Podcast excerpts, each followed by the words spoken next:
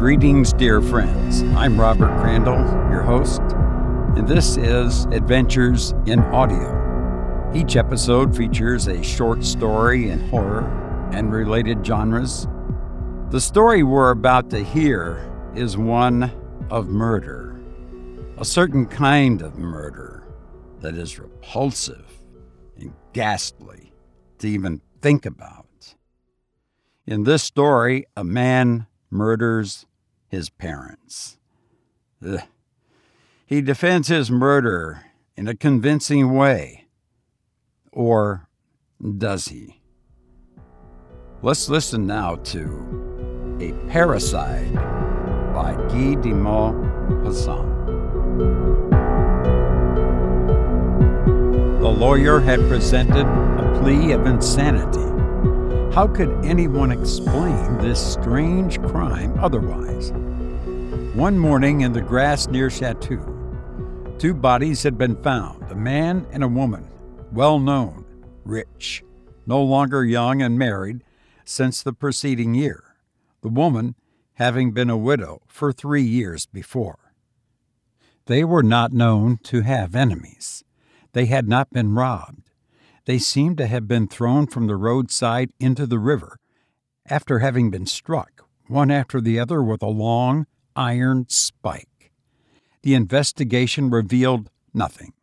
The boatman, who had been questioned, knew nothing. The matter was about to be given up when a young carpenter from a neighboring village, Georges Louis, nicknamed the Bourgeois, gave himself up to all questions he only answered this I had known the man for two years, the woman for six months. They often had me repair old furniture for them, because I am a clever workman. And when he was asked, Why did you kill them? he would obstinately answer, I killed them because I wanted to kill them. They could get nothing more out of him.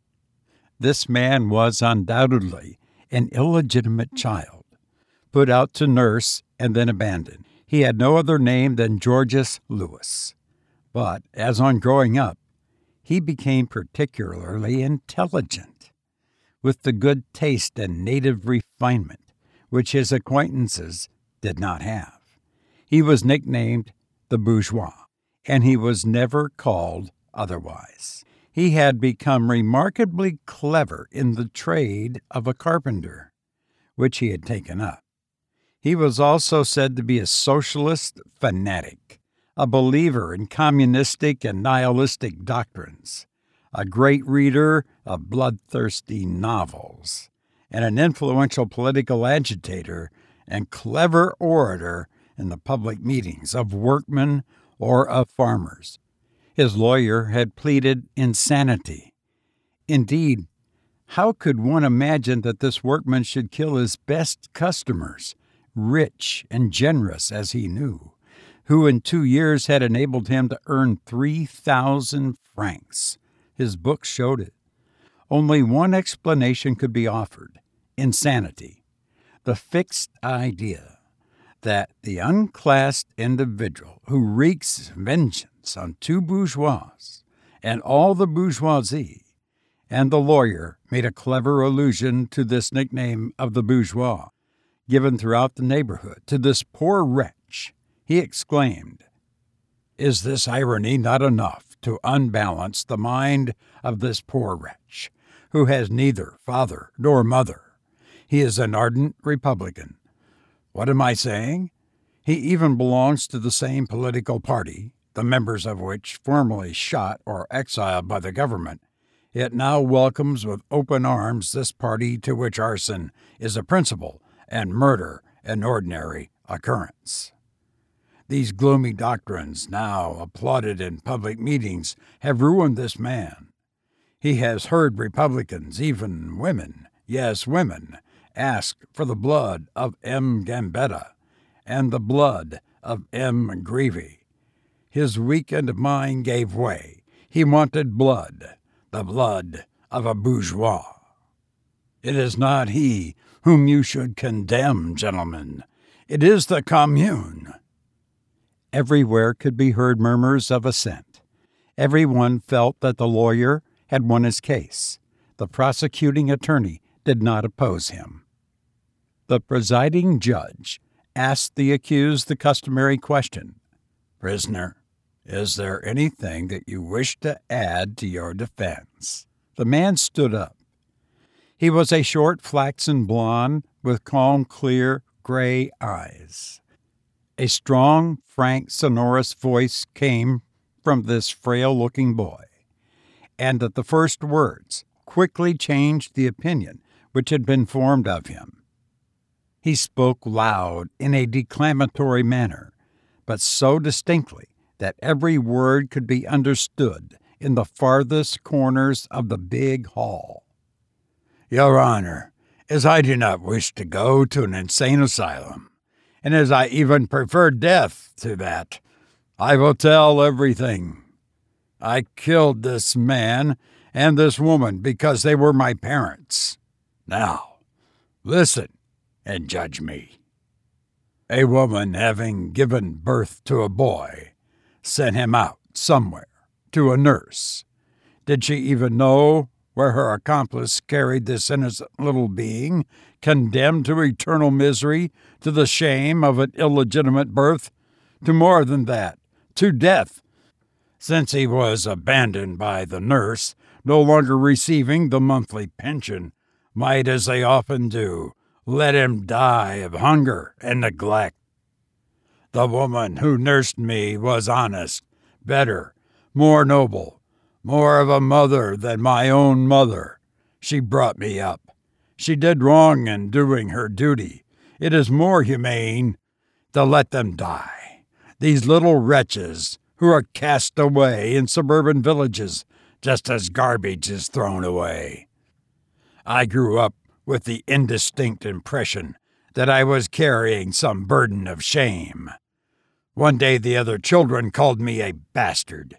They did not know the meaning of this word, which one of them had heard at home. I was also ignorant of its meaning, but I felt the sting all the same. I was, I may say, one of the cleverest boys in the school.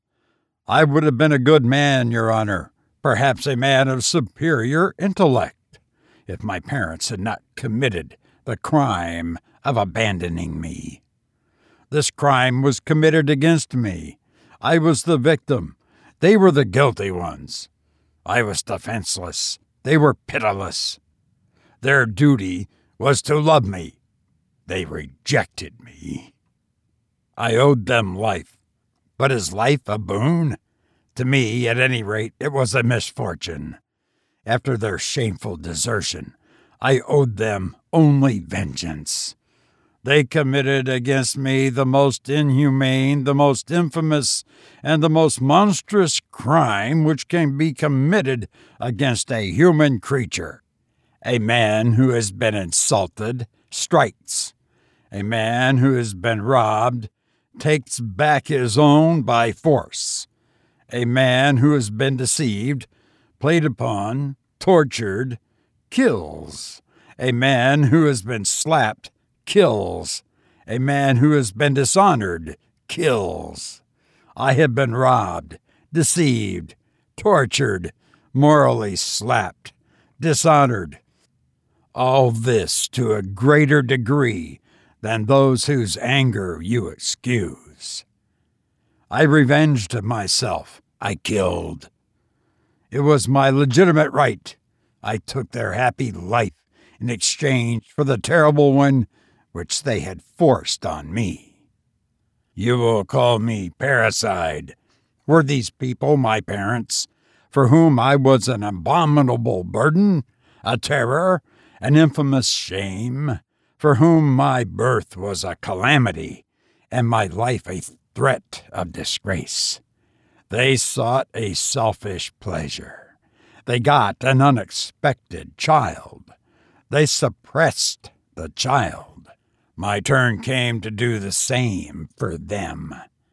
And yet, up to quite recently, I was ready to love them. As I have said, this man, my father, came to me for the first time two years ago. I suspected nothing. He ordered two pieces of furniture. I found out later on that under the seal of secrecy, naturally, he had sought information from the priest. He returned often. He gave me a lot of work and paid me well. Sometimes he would even talk to me of one thing or another. I felt a growing affection for him. At the beginning of this year, he brought with him his wife, my mother. When she entered, she was trembling, so that I thought her to be suffering from some nervous disease. Then she asked me for a seat and a glass of water. She said nothing.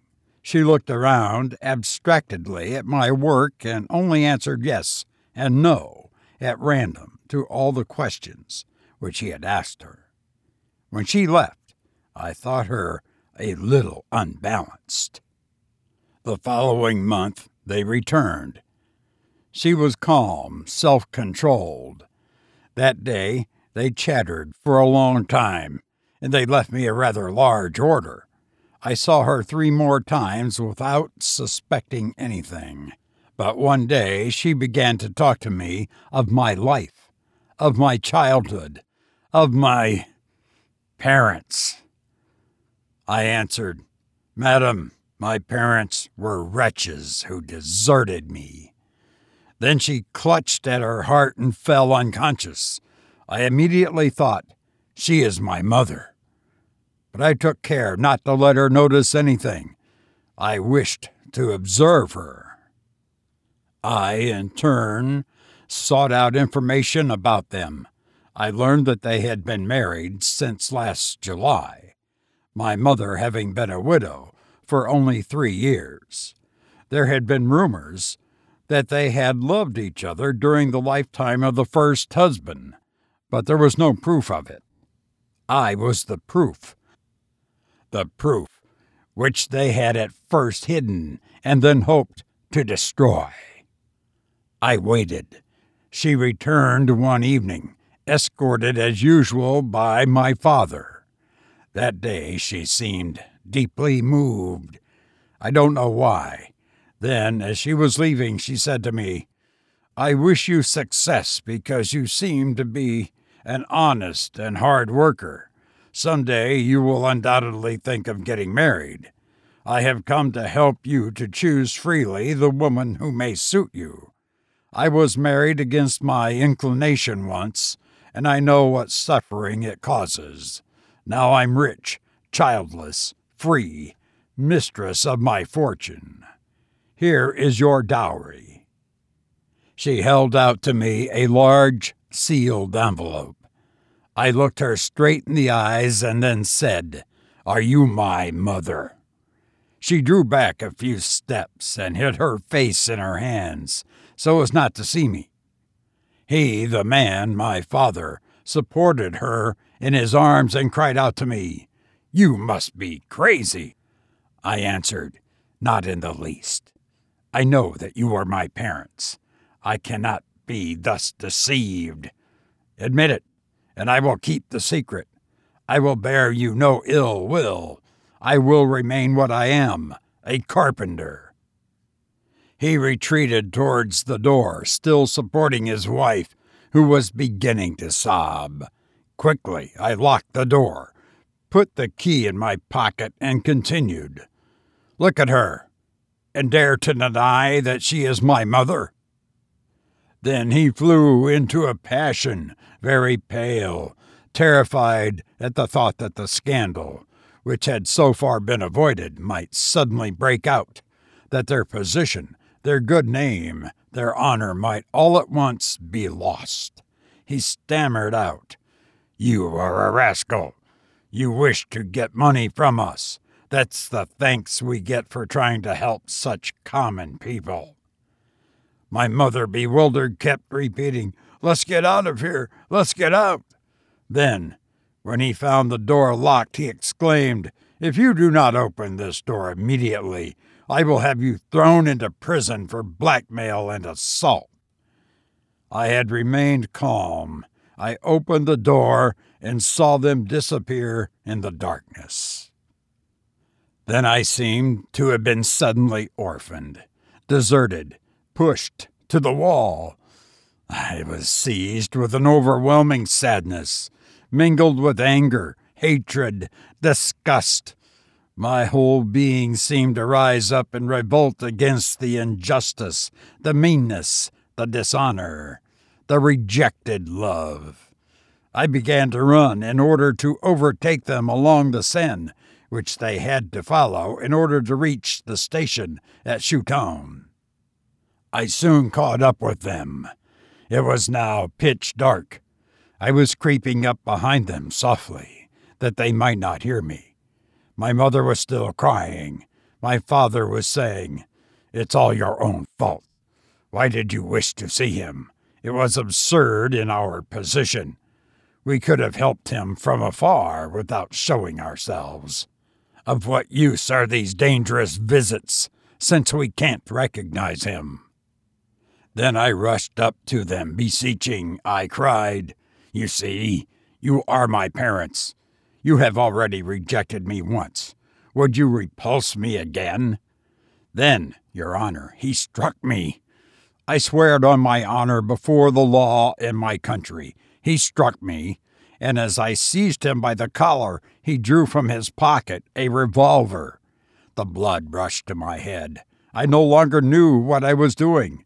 I had my compass in my pocket, and I struck him with it as often as I could. Then she began to cry, Help! Murder! and to pull my beard. It seems that I killed her also. How do I know what I did then? Then, when I saw them both lying on the ground, without thinking, I threw them into the Seine. That's all. Now, sentence me. The prisoner sat down. After this revelation, the case was carried over to the following session. It comes up very soon. If we were jurymen, what would we do with this parricide.